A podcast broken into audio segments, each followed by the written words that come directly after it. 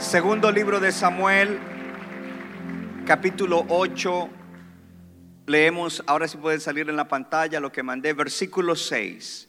Dice, puso luego David guarnición en Siria de Damasco, y los sirios fueron hechos siervos de David, sujetos a tributo. Lea en voz alta, y Jehová dio la victoria a David por donde quiera que fue. No lo soy. Y Jehová dio la victoria a David por donde quiera que fue. Y usted dirá, ah, pero le dio la victoria a David. Pero es que David representaba al pueblo, porque David era el príncipe, el, rey del pueblo, el líder del pueblo. Y cuando dice que le da victoria a David, está diciendo que le da victoria al pueblo. Se lo voy a decir de otra manera más aquí. Si, Dios dice, le voy a dar victoria a David Silva y usted es parte de esta casa, Dios le estará dando victoria a usted y a ustedes. Vamos a leer ahora versículos 13 y 14. Dice, así ganó David fama. Cuando regresaba de derrotar a los sirios, destrozó a 18 mil edomitas en el valle de la sal y puso guarnición en Edom por todo Edom puso guarnición y todos los edomitas fueron siervos de David. Lean voz alta. Y Jehová dio la victoria a David por donde quiera que fue. Antes de que leamos las siguientes escrituras del libro de Salmos 60, quiero hablarle del contexto de lo que está eh, aconteciendo aquí. David llevaba ya un tiempo como el líder del pueblo de Dios. Ahora David tenía que reconquistar territorios que se habían perdido y conquistar territorios que deberían conquistar. Para eso, diga conmigo, expansión. era la expansión del reino. Para eso él tendría que luchar algunas batallas. Y ahorita vamos a encontrar algo extraordinario. Y usted va a abrir en el Salmo 60 y usted se va a quedar en el Salmo 60 porque ahí es donde está la palabra de dirección profética. Míreme acá.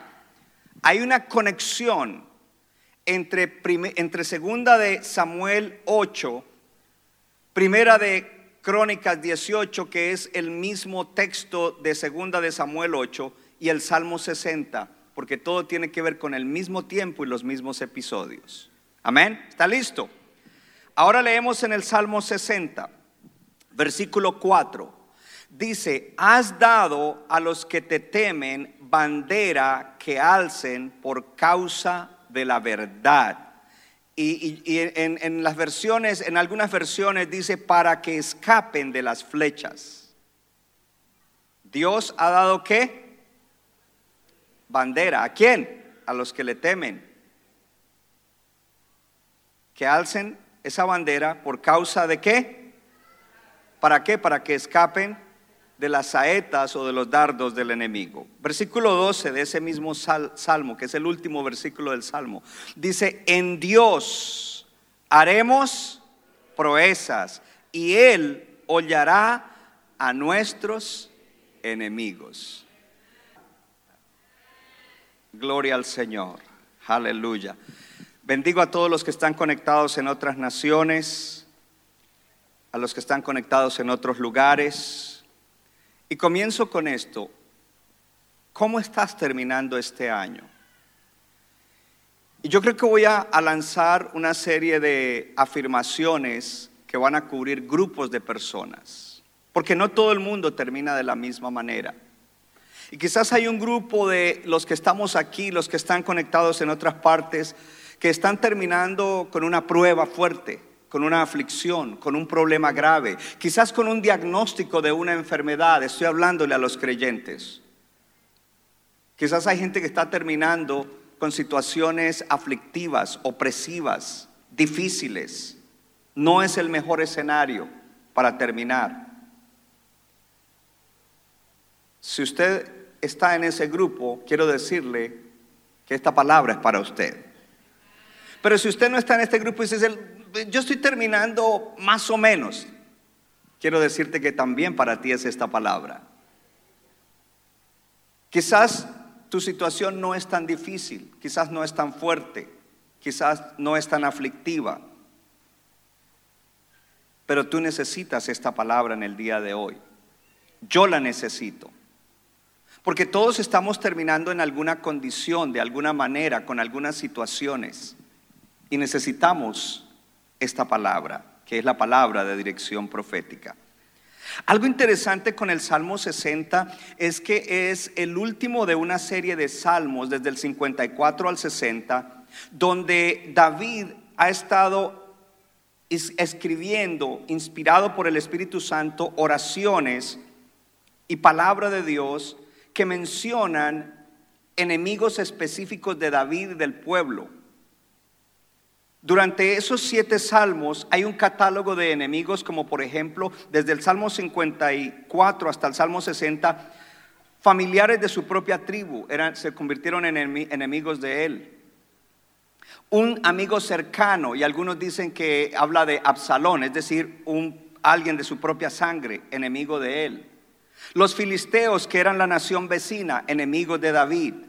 El rey Saúl está mencionado en esos salmos. Gobernantes de la tierra y aún gente que es dañina que andan por ahí haciendo mal, son enemigos que vienen de tierras distantes para atacar a David.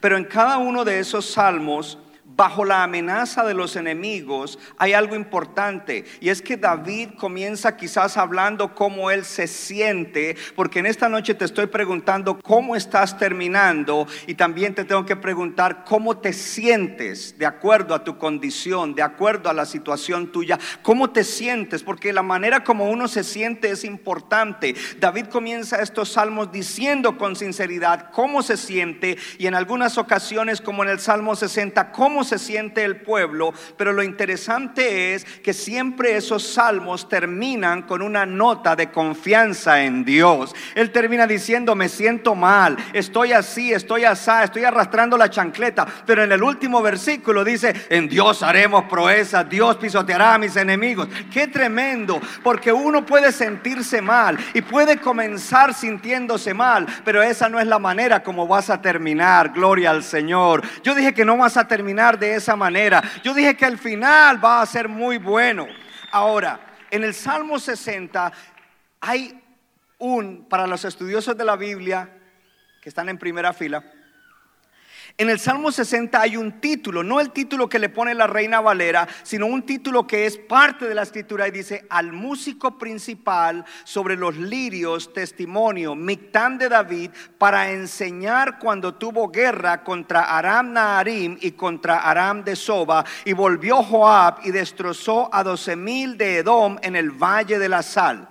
Hay un título grande de ese salmo que dice qué es lo que está aconteciendo ahí. Lo que pensamos o lo que se ve en la palabra de Dios, tanto en segunda de, Samuel capítulo 8, primera de, de Crónicas 18 eh, y en el Salmo, es que la región de Aram, que era al norte y este de Israel en el tiempo de David, que es llamada Aramea, es una región donde David escuchó que había una situación en la cual él tenía que ir a recuperar terrenos y él se va a la parte norte de la nación para conquistar esos terrenos. Dile a tu vecino, toda bendición que Dios te ha prometido, debes conquistarla.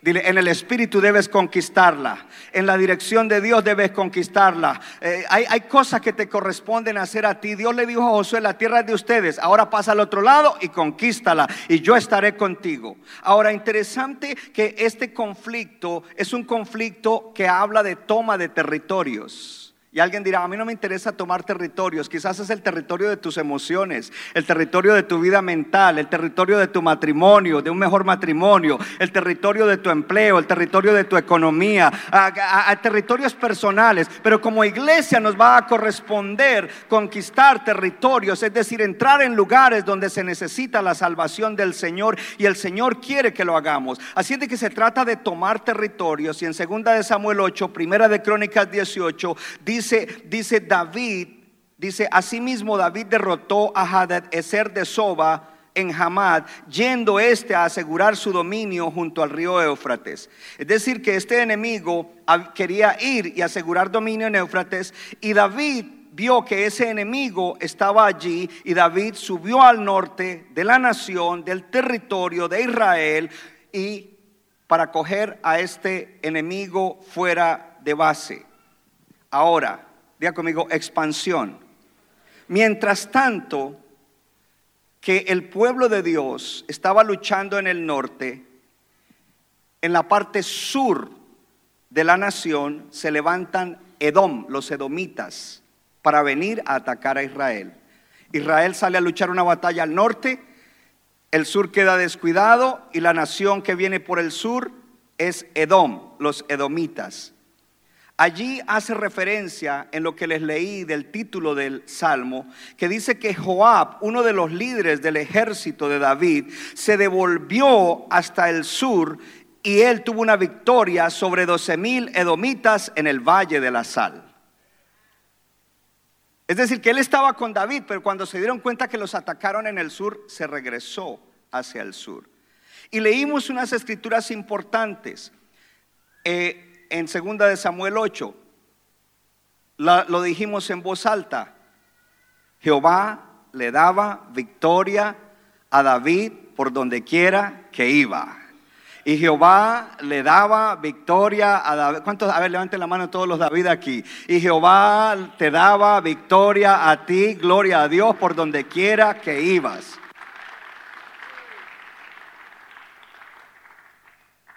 Vemos eso. El Señor le daba victoria, es lo que nos habla. El Señor le daba victoria a David por donde quiera que iba. Podemos asumir entonces que David simplemente rodaba hacia la victoria sin sudar, sin ansiedad y sin desesperación. Cuando tú lees segunda de Samuel 8 y primera de Crónicas 18, ahí no te menciona ningún sudor, ninguna ansiedad ni ninguna cosa. Pero cuando tú comienzas a leer el Salmo 60, dices, ¿qué pasó? ¿Qué pasó aquí? Porque los registros históricos de Segunda de Samuel y Primera de Crónicas dejan por fuera un detalle importante. Y ese detalle David lo saca a la luz en el Salmo 60, donde está buscando a Dios. Vemos allí en el Salmo 60 que hay un tiempo en el cual hay temor, incertidumbre y también hay una dinámica espiritual de David que es la que lo lleva de victoria en victoria. Diga conmigo, sí hubo ansiedad, sí hubo temores, sí hubo incertidumbre. Diga, pero también hubo una dinámica espiritual que eventualmente lo llevó de victoria en victoria, no sin haber tenido algunos atrasos, algunos temores, algunas angustias a lo largo del camino. Y es que a veces vamos caminando bien en la vida y de repente comienzan a aparecer cosas y uno dice, esto es un ataque del diablo y problemas y situaciones. Y es como que el, infierno entero se desata contra uno, una y otra cosa, una y otra cosa. Mire, dentro de las cosas que a mí me sucedieron este año, eh, una, una, situación que me causó mucho impacto interior en mi alma en un periodo de tiempo. Pero lo que sucedía en mi alma fue por causa de varias cosas fuertes que comenzaron a suceder hacia mi vida personal. Pastor, yo no lo noté, gloria a Dios que no lo notó. Pero pasé unos meses muy difíciles, unos meses en los cuales estaba luchando con cosas como esta, con incertidumbre, con ansiedad. Pero aquí entra la dinámica espiritual que uno usa. Y uno no puede aflojar y descuidarse porque el enemigo se aprovechará. Y entonces uno comenzará a actuar sin fe y lo que no es de fe es pecado. Este es un año en el cual hay un despertar de la fe para el pueblo de Dios. No para creer por cualquier cosita, sino para creer por cosas grandes. Gloria al Señor. Ahora, en el Salmo 60 encontramos a David en un momento difícil. De, ese episodio de segunda de Samuel, versículo 8, encontramos a David en un episodio muy fuerte. Mire lo que dice Salmo 61 al 3. Dice, oh Dios, tú nos has desechado, nos quebrantaste, te has airado, vuélvete a nosotros, hiciste temblar la tierra, la has hendido, sana sus roturas porque titubea, has hecho ver a tu pueblo cosas duras, nos hiciste beber vino de aturdimiento. Estos tres primeros versículos muestran que en David hay una desesperación, que en David hay un dolor. Y todo lo que David expresa lo expresa el pueblo también. Están diciendo, y, y algo interesante dice, tú Dios nos has rechazado, tú nos has quebrantado, tú has quebrantado nuestra defensa, tú has estado airado. Luego dice, oh, restauranos. Has hecho temblar la tierra, la has hendido, sana sus hendiduras porque tambalea. Has hecho ver a tu pueblo cosas duras. Nos hiciste beber vino que nos hace tambalear, es lo que quiere decir allí. ese es el comienzo. Entonces, cuando tú lees segunda de, de, Samuel y luego lees aquí, pero ¿qué pasó? Aquí dice que lo lleva de victoria en victoria, que por donde quiera va, que va hay victoria pero cuando el pueblo de Edom entró por el sur, ellos tuvieron una ola de situaciones en las cuales estaban teniendo pérdida y David no sabía por qué era. Y David comienza a clamar al Señor y a decirle, Señor, ¿por qué está sucediendo esto? Ahora, una de las cosas es que David se siente abandonado por Dios. Diga conmigo, se siente. Porque una cosa es lo que tú sientes y otra cosa es la realidad. David se siente abandonado por Dios. El pueblo se siente abandonado por Dios. David se siente rechazado por Dios. ¿Alguna vez te has sentido abandonado por Dios? ¿En un problema grave? ¿En una pérdida? ¿Te has sentido rechazado por Dios alguna vez? Quizás en este año pasado. Ahora, en, ese Salmo 60, 1 al 3, David y, y su pueblo están ansiosos. ¿Por qué? porque se sienten abandonados por Dios. Ellos sienten que en alguna medida Dios los ha abandonado. Estamos luchando la batalla en el norte, entraron por el sur y estamos teniendo pérdida allá. Pero aún a pesar de eso, David se levanta y, y ve una bandera. Y esa bandera le da esperanza. En el versículo 4 dice, Dios nos ha dado bandera. ¿Qué dice Dios nos ha dado bandera? David ve una bandera. Póngame atención aquí.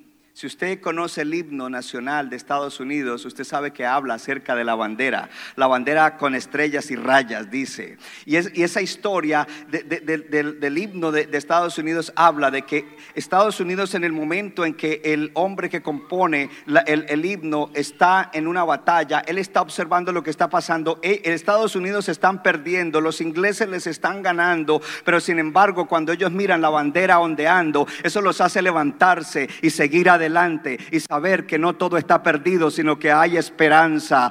Cuando, cuando David dice, hay, dice, a pesar de todo, yo veo una bandera. Dios le ha dado una bandera, gloria a Dios, a su pueblo. Oh, quizás este ha sido un año difícil en algunas cosas y en algunos tiempos. Quizás a nivel personal, quizás hay pérdida, quizás hay aflicción. Escúchame, porque hay una bandera que está ondeando y esa bandera es el mismo Jehová de los ejércitos, porque Él es nuestro estandarte. Y cuando esa bandera está ondeando, hermano, no importa lo que esté pasando, la esperanza se levanta. Gloria al Señor. Una bandera que tú le has dado a los que te temen. Bandera que alzan por causa de la verdad. Porque el diablo es mentiroso. Y cuando tú te alzas por causa de la verdad, levantas esa bandera, entonces tú escaparás de las flechas del maligno. Ahora vamos a mirar algunas cosas importantes en esto. Y antes de decírselas, le quiero decir algo. Este año que vamos a recibir en media hora será un año de grandes victorias. Pero un momentito, lo cual quiere decir que si son grandes victorias, habrán grandes batallas. A ver, dile a tu vecino, habrán grandes victorias, lo cual quiere decir que habrán grandes batallas. Más vale que te prepares para luchar la buena batalla de la fe. No estoy hablando de batalla física, no estoy hablando de batalla de armas, estoy hablando de batalla espiritual, grandes batallas, gloria a Dios. Estoy hablando de victorias grandes, de victorias mayores, lo cual quiere decir que habrá batallas grandes, batallas mayores, batallas de gran trascendencia. Y para eso tú tienes que tener una dinámica espiritual como la de David. Algo que dice el título del salmo, dice, este salmo es para enseñar. ¿Cuál es la lección del salmo? Que habrá lucha. Nuestros enemigos, que son los enemigos del Señor, tratarán de impedir el cumplimiento del propósito de Dios en tu vida. Hello. Pero si estamos agradando a Dios, la victoria es segura. Yo dije, si estamos agradando a Dios, la victoria es segura. Si tenemos la dinámica espiritual que Dios nos da en la palabra del día de hoy, que es la palabra de dirección, entonces podremos contar de que será un año de grandes victorias. No de victorias pequeñas, no de cositas pequeñas, sino de grandes victorias. Y cuando la mayoría de la iglesia, de los hermanos y hermanas, estén teniendo victorias sobre la carne, el diablo y el mundo, entonces vamos a ver una iglesia victoriosa. Vamos a ver una iglesia donde los matrimonios, donde los hijos, donde los jóvenes, donde los niños, donde la economía de la gente estarán avanzando y prosperando con el propósito de que hagamos la obra de Dios, con el propósito de que entremos en otras ciudades en New Jersey porque hay gente para salvarse, con el propósito de que entremos en otras naciones, con el propósito de que levantemos propiedades para la iglesia y el ministerio de Costa Rica y, y los ministerios de Colombia y donde quiera que Dios nos diga habrá victoria para ustedes y para mí, pero habrá entonces también victoria para el propósito de la iglesia. Dele gloria a Dios. La dinámica espiritual de David es de lo que vamos a hablar. Del versículo 1 al 3 estuvimos mirando y vemos allí que ve una oscuridad pero David dentro de esa oscuridad tiene clamor, restauranos, escúchanos, sana. Es una expresión en la cual David no le está reclamando a Dios, David está humillado delante de Dios. Porque a veces yo he visto hermanos que le hablan feo a Dios, ¿y por qué si Dios es bueno me pasa esto? Te easy. David no le está reclamando arrogantemente, David está humillado diciendo, Señor, no estás con nosotros, te sentimos lejos, te sentimos ausentes. No es un clamor, no es solo un clamor en humillación pidiendo ayuda, es un clamor que dice en el título que es para instrucción de todo el pueblo de Dios hasta que Cristo regrese. Y por eso esta palabra nos instruye grandemente. ¿Qué es lo que está hablando allí? Dice, este no era un buen tiempo para David. Este no era un buen tiempo para el pueblo que lideraba David. Era un tiempo de devastación. Quizás a nivel personal tú estás pasando por una enfermedad, la pérdida de un ser querido, la pérdida, una pérdida económica, depresión o cualquier otra situación. Y David no empieza pretendiendo que Dios no vio venir eso o que Dios no podía o que Dios no podía parar eso. Míreme acá. Dios no está diciendo, eh, David no está diciendo, bueno, tú no viste cuando eso vino, se te pasó y mire lo que nos está sucediendo. Y tú no lo podías detener, porque a veces nosotros tratamos de cubrir a Dios como si Dios necesitara que nosotros lo cubriéramos. Cuando eso negativo vino a ti, no cogió sorprendido a Dios. Dios tenía control sobre eso. Él no lo causó pero él tenía control sobre eso, sobre esa devastación. Y esta es una lección muy grande. ¿Dios lo hubiera podido impedir? Sí. ¿Y por qué no lo impidió? Vamos a ver más adelante, mientras caminamos con Él, y vamos a comprobar que para los que aman a Dios, todas las cosas les ayudan a bien. David no comienza a, dar excusas y a hacer ver a Dios pequeño. Porque si Dios se le pasó por alto que esa devastación venía, entonces es un Dios muy pequeño. Si Dios no podía detener ese ataque y esas pérdidas que estaban teniendo, entonces Dios es un Dios pequeño. Pero Dios sabe, eh, David sabe que su Dios es un Dios grande. Oh, él sabe que su Dios es un Dios grande. Y por eso dice, tú sabías Tú podías haberlo detenido. Nos sentimos abandonados, nos sentimos rechazados. Oh Dios, nos has rechazado. Oh, nos has quebrantado nuestras defensas. Tú has estado airado. Oh, restauranos. Has hecho temblar la tierra. Ascendido. Mire como lo que él usa. Él usa cosas porque David era un poeta. Y él dice, esto es como, como si la tierra hubiera temblado, como si se hubieran abierto grietas. Has hecho ver a, tu, ver a tu pueblo cosas duras y les hiciste beber un vino que los hace tambalear. Esto es maravilloso porque cuando nos suceden cosas así, quizás David estaba preguntando, Señor, Edom nos va a ganar la batalla. Edom marchará hasta la capital Jerusalén. Edom se apoderará de la, de la nación. Ahora yo te hago a ti una pregunta. ¿Qué preguntas haces tú cuando estás pasando por una aflicción o una devastación? Porque todos hacemos preguntas, así no las hagamos en voz alta. Pero lo primero en la dinámica espiritual de David es que David seis veces dice, tú eres el que, lo, el, que sabes de eso, tú eres, tú eres, tú eres, tú eres, pero lo dice humillado delante de Dios. Estas devastaciones Tú las conoces y tú las podrías detener, las podrías haber detenido. Pero algo que David comienza a entender es que las devastaciones de los amados, levante la mano los amados de Dios, Él las permite, pero el final de esas devastaciones no serán destrucción, sino el cumplimiento del propósito de Dios. Yo dije que el final será el cumplimiento del propósito de Dios. Entonces ahí viene lo primero. La primera dinámica es que David reconoce que Dios es soberano sobre todas las cosas. Léalo en la pantalla. Debo reconocer que Dios es soberano sobre todo. Diga, Dios es soberano sobre las cosas buenas que me suceden. Y Dios es soberano sobre las cosas negativas que me suceden también. Es un Dios grande, es un Dios poderoso, es un Dios que sabe lo que está haciendo, es un Dios que hará obrar para bien todas las cosas que me sucedan, las buenas y las menos buenas, las positivas y las negativas. Él hará obrar todas las cosas para mi bien. Lo segundo, pero todavía no le ponemos lo segundo. Leamos la palabra. Dice, has dado a los que temen bandera que alcen por causa de la verdad para que escapen de las flechas. Luego hay una pausa y dice, para que se libren tus amados, salva con tu diestra y óyeme. ¿Qué está diciendo allí? No todo está perdido. La esperanza no está perdida. Hay una bandera. David ve una bandera y esa y dice, "Ahora que veo una bandera, esa bandera yo voy a correr a esa bandera."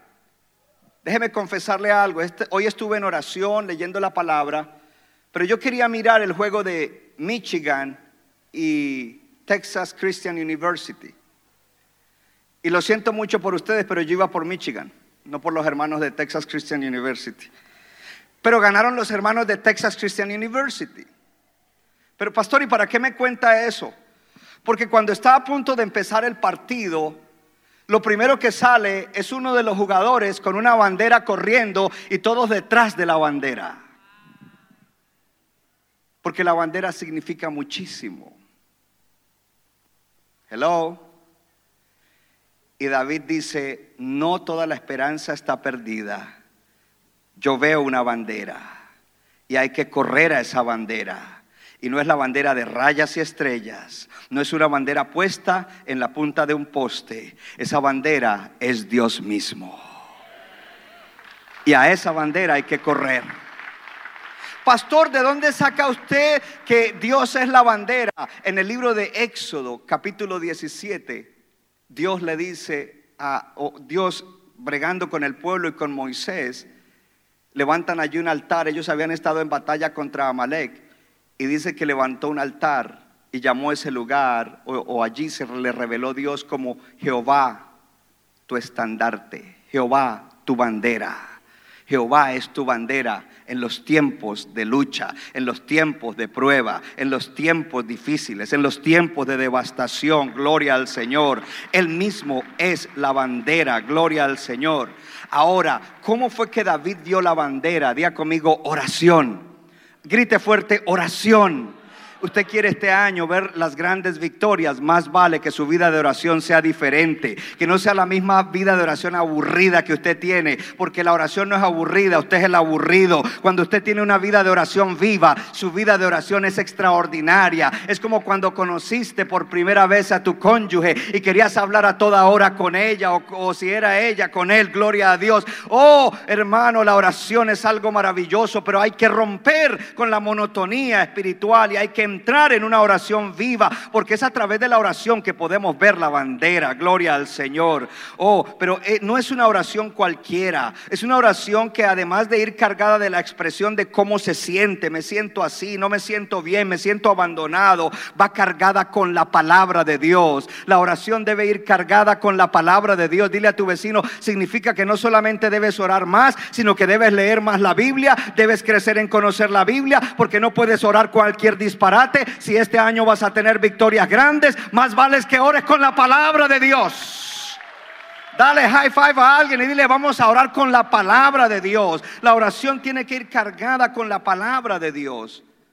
Porque ya le dije de qué se trata el año. Es un año de grandes victorias, pero para que lleguemos a ellas van a haber luchas. Vamos a tener momentos difíciles. Algunos quizás tendrán pérdidas, algunos tendrán momentos duros en su vida. Quizás, quizás alguno pase por el momento más duro de su vida, pero no te olvides que Dios no te ha abandonado. Te sientes abandonado, pero Dios no te ha abandonado. Te sientes rechazado, pero Dios no te habrá rechazado. Levanta tu mirada en la oración con la palabra y verás la bandera. Aleluya. Jehová el estandarte ondeando y correrás a Él. Entonces leemos los versículos 6 al 8. Versículos 6 al 8. Dice, léalo conmigo, Dios ha dicho en su santuario, yo me alegraré, repartiré a Siquem y me diré el valle de Sucot, mío es Galad y mío es Manasés. Y Efraín es la fortaleza de mi cabeza, Judá es mi legislador, Moab la vasija para lavarme, sobre Edom echaré mi calzado y me regocijaré sobre Filistea. Pero yo quiero que le ponga atención a la primera frase. David dice, Dios ha dicho, Dios ha dicho. Dios ha hablado. Levante su Biblia y diga, Dios habla por medio de su palabra. Dios ha dicho. Dios ha hablado, hermano, es lo que está diciendo allí David. Dios ha hablado. El punto en el cual él sale de me siento abandonado, me siento rechazado, parece que Dios no tenía control de esta situación, creo que esto me va a llevar a la destrucción, es veo una bandera ondeando para los que aman la verdad. Y luego después dice, Dios ha hablado. La palabra de Dios es el punto donde todo cambia, porque cuando Dios habla, todo cambia. Yo oro para que en este año el oído espiritual del corazón se abra y escuchemos cuando Dios habla, porque Dios nos ha estado hablando y Dios va a seguir hablando. Hermanos y hermanas, esto es precioso y esto es práctico. Diga conmigo, Dios ha hablado. Dios ha hablado en su juramento en su pacto, en las promesas compradas con la sangre de Jesucristo. Dios ha hablado cuando viene la inundación, Dios ha hablado cuando viene el fuego, Dios ha hablado. Y tú corres a esa bandera en tus devastaciones y tú oyes a Dios. Tú corres a esa bandera cuando haya ansiedad, inseguridad, incertidumbre y allí la palabra de Dios te hablará. Tú corres a la bandera a través de la oración, del ayuno, a través través de congregarte, a través de tener hermanos que te hablen la palabra y se manifiesta a través de lo que dice. Van a haber victorias, pero no sin una dinámica espiritual renovada. Dile a tu vecino, dinámica espiritual renovada. Sin dinámica espiritual renovada no hay nada. Usted saldrá de un año, entrará al otro, pero estará en la misma condición y quizás llevando palo del enemigo. Ahora, esta no es una bandera que se ve con los ojos físicos. No está puesta en un poste hecha de tela. Es la bandera que es Dios mismo y es la palabra porque Él es la palabra. Hello. Ahora, quizás tú eres de los que preguntas, ¿Qué tiene que decir Dios en este momento que estoy pasando por un tiempo difícil? Y la respuesta tienes que encontrarla en lo que Dios ha hablado, porque Dios ha hablado. Y cuando usted entra en comunión en el Espíritu con la palabra de Dios, Dios le habla y Dios le recuerda lo que Él ha hablado. Y cuando Dios habla, eso cambió todo para David. Y cuando tú oigas a Dios hablar, eso cambiará todo para ti cambiará todo para nosotros. Centro Bíblico de New Jersey y las iglesias donde quiera que están en las naciones. Esto es muy práctico. La Biblia no es un libro cualquiera, la Biblia no es un libro ordinario. Estas palabras en la Biblia son las mismísimas palabras de Dios. Y la palabra de Dios no está muerta, sino viva y activa por el poder del Espíritu Santo. ¿Qué tan bien conoces este libro? Dile a tu vecino, este es un año de meterte en el libro. Dile, este es un año de meterte en el libro. Porque si es un año de, despertar de la fe, la fe sin la palabra, no hay fe. Porque la fe viene por el oír y el oír de la palabra de Dios. Es un año de despertar la fe. Ya casi los hermanos están aquí dicen, no, ya yo sé cuál es, es año de despertar la fe. No, es año de meterse en el libro. Ya casi viene. Hello. Cuando estás pasando por eso, corres a esa bandera, vas al libro, entras en oración o vas a otro lugar, vas a Google o vas a un consejero que ni siquiera sabe de Dios. Dios ha hablado. Hello. ¿Y sabe qué dice allí en ese versículo? Dios ha hablado desde el santuario, no desde cualquier lugar, desde el lugar donde tiene autoridad, con toda la fuerza divina y la autoridad y el poder, Dios ha hablado. Dios no ha hablado como, bueno, yo creo, yo supongo, no, Él ha hablado con toda la fuerza divina y la autoridad y el poder que Él tiene.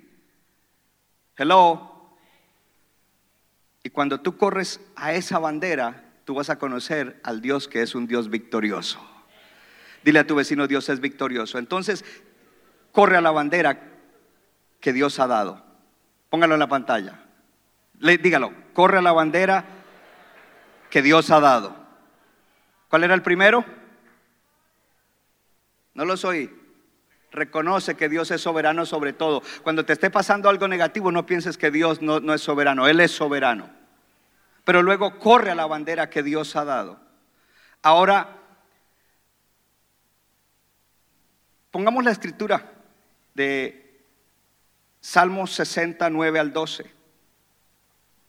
Mire lo que dice.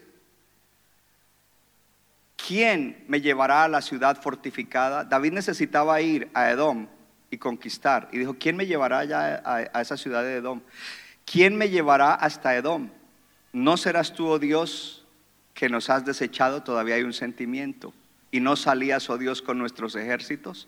Danos socorro contra el enemigo. ¿Por qué? Porque vana es la ayuda de los hombres. En Dios. No dice que Dios hará proezas. En Dios, diga, nosotros haremos proezas. Dile a tu vecino, tú y yo haremos proezas. En Dios porque a veces queremos que todo lo haga Dios. En Dios haremos proezas y Él hollará a nuestros enemigos. Hello. ¿Qué está diciendo allí? David llega a este momento, él está orando y ahora él está pidiendo ayuda a Dios. Esto de ir a Edom y a la ciudad fortificada, la ciudad fortificada se llamaba Petra y Petra era una ciudad amurallada de piedra. Y él dice, ¿quién es el que me va a hacer entrar allá? ¿Quién es el que me va a hacer tener victoria allá? Y dice, los hombres no me pueden ayudar, porque hay cosas en las que la ayuda humana no alcanza para que nosotros tengamos victorias grandes y extraordinarias. Solo Dios, solo Dios. Hello. Entonces, David en ese momento está diciendo, ¿quién me va a ayudar? La ayuda del hombre no es suficiente. ¿Quién es el que me va a dar salvación? Porque el hombre no puede salvarme, pero en Dios haremos proezas. Y Dios pisoteará a nuestros enemigos. Tú te lanzas a hacer cosas grandes y Dios te da la victoria. Póngalo en la pantalla.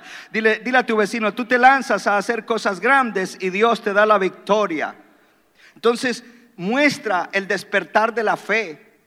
Haz cosas imposibles y seguro que Dios te dará la victoria. Dile a tu vecino, este año lánzate a hacer cosas imposibles y con seguridad Dios te dará la victoria. A ver, dile, dile, dile a tres. Dile, lánzate a hacer cosas imposibles y con seguridad Dios te dará la victoria. Oh, gloria al Señor.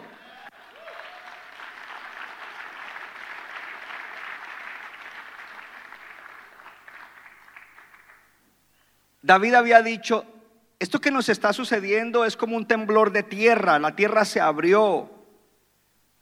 David y el pueblo están en temor. Y ahora viene la dinámica espiritual. En nuestra devastación corremos a Dios, reconociendo que Él es soberano. Corremos a la bandera de su palabra, confiamos en sus palabras, nos volvemos a Él en oración, no cualquier oración, sino una oración en la palabra de Dios. Y le pedimos ayuda, porque lo que está haciendo David del versículo 9 al 12 es pidiéndole ayuda. Ayúdame, Señor.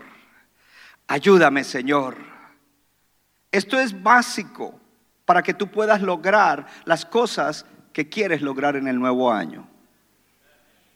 Dile a tu vecino, agarra eso. Entonces, mire lo que sucede. Primero, se vuelve a Dios.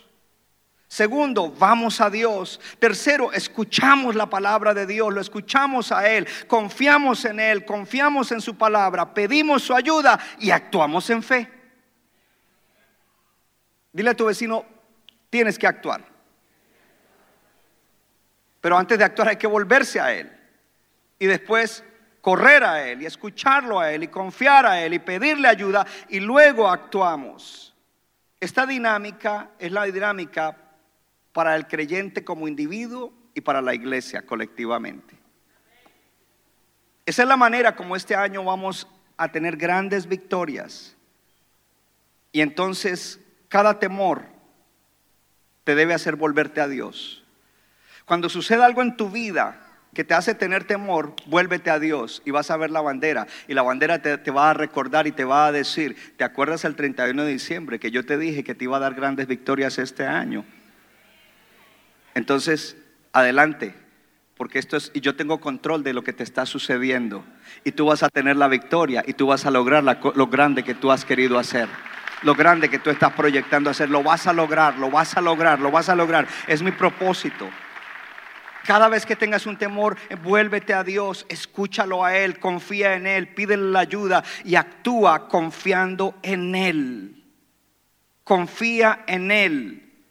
Y esto lo vamos a hacer domingo tras domingo, miércoles tras miércoles, viernes tras viernes en la casa de esperanza y en los grupos de jóvenes, pero también lo vamos a hacer a diario en nuestra vida personal. Dile a tu vecino, a diario en tu vida personal. Entonces mostramos el despertar de la fe haciendo cosas imposibles, sabiendo con seguridad que Dios dará la victoria.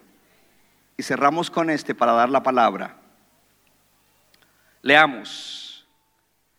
Volvemos a leer entonces versículos 6 al 8. Dice, Dios ha dicho en su santuario, yo me alegraré, repartiré a Siquem, mediré el valle de Sucot, mío es Galat, mío es Manaset, Efraín es la fortaleza de mi cabeza, Judá es mi, legislador, Moab la vasija para lavarme, sobre Edón echaré mi calzado, me regocijaré sobre Filistea. Míreme acá, porque todos esos son lugares geográficos. Dile a tu vecino territorios que tienes que conquistar.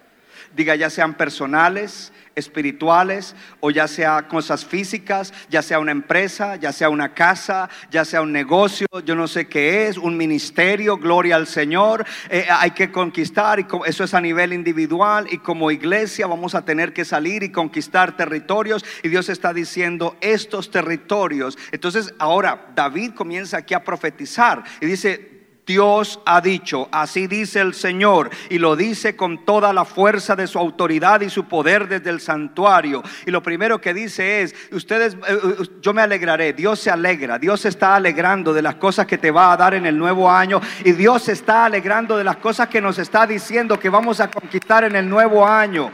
Dios se alegra, Dios se alegra, dice, yo me alegraré, y entonces dice, repartiré Así que mediré el valle de Sucot. ¿Para qué? Para repartir los sitios, territorios. Mío es Galad, mío es Manasés. Efraín la fortaleza de mi cabeza. Judá mi legislador. Y entonces habla de los enemigos. Moab vasija para lavarme. Sobre Edom echaré mi calzado. Oh, cuando esos enemigos fuertes vengan, dice, ese enemigo va a ser a mí una vasija para lavarme los pies. Y ese otro enemigo va a ser para que me quite el calzado a mí o para que yo le tire el calzado encima. No hay ningún enemigo de Dios y enemigo tuyo que te pueda derrotar, porque si tú has corrido a la bandera que es Jehová, tú con seguridad vas a tener la victoria. Gloria al Señor. Aleluya. ¿Usted lo cree? Póngase de pie. Si usted lo cree, dele un buen aplauso al Señor. Ponga el último punto ahí. Dios ha hablado. Corre a su palabra. Confía en su palabra y profetiza su palabra. Si me pones, léalo en voz alta. Uno, dos, tres.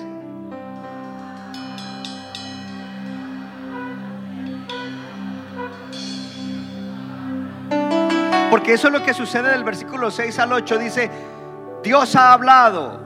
Y Dios dijo, yo me regocijaré porque les voy a dar aquí, voy a medir aquí para repartir. Esto es mío, esto es mío y todo lo mío es de ustedes. Y todo lo que yo quiera darles a ustedes, yo se los voy a dar a ustedes. Todo lo que te quiera dar a ti a nivel personal para que cumplas el propósito de Dios, te lo va a dar. Y todo lo que Él quiera darnos como iglesia para que cumplamos el propósito, Él nos lo va a dar. Y yo estoy creyendo que compraremos propiedades en Buenaventura, en Restrepo, en Pérez Celedón, que dicen que es demasiado caro. Yo estoy creyendo que muchos de ustedes tendrán su propia casa. Yo estoy creyendo que muchos de ustedes abrirán negocios. Yo estoy creyendo que muchos de ustedes ampliarán. Yo estoy creyendo que, muchos de ustedes eh, prosperarán en cosas que ustedes creían que no podían prosperar. Pero que Dios hará la obra porque este nuevo año que entra en unos segundos es año 23, 23, año de hacer grandes proezas. Happy New Year.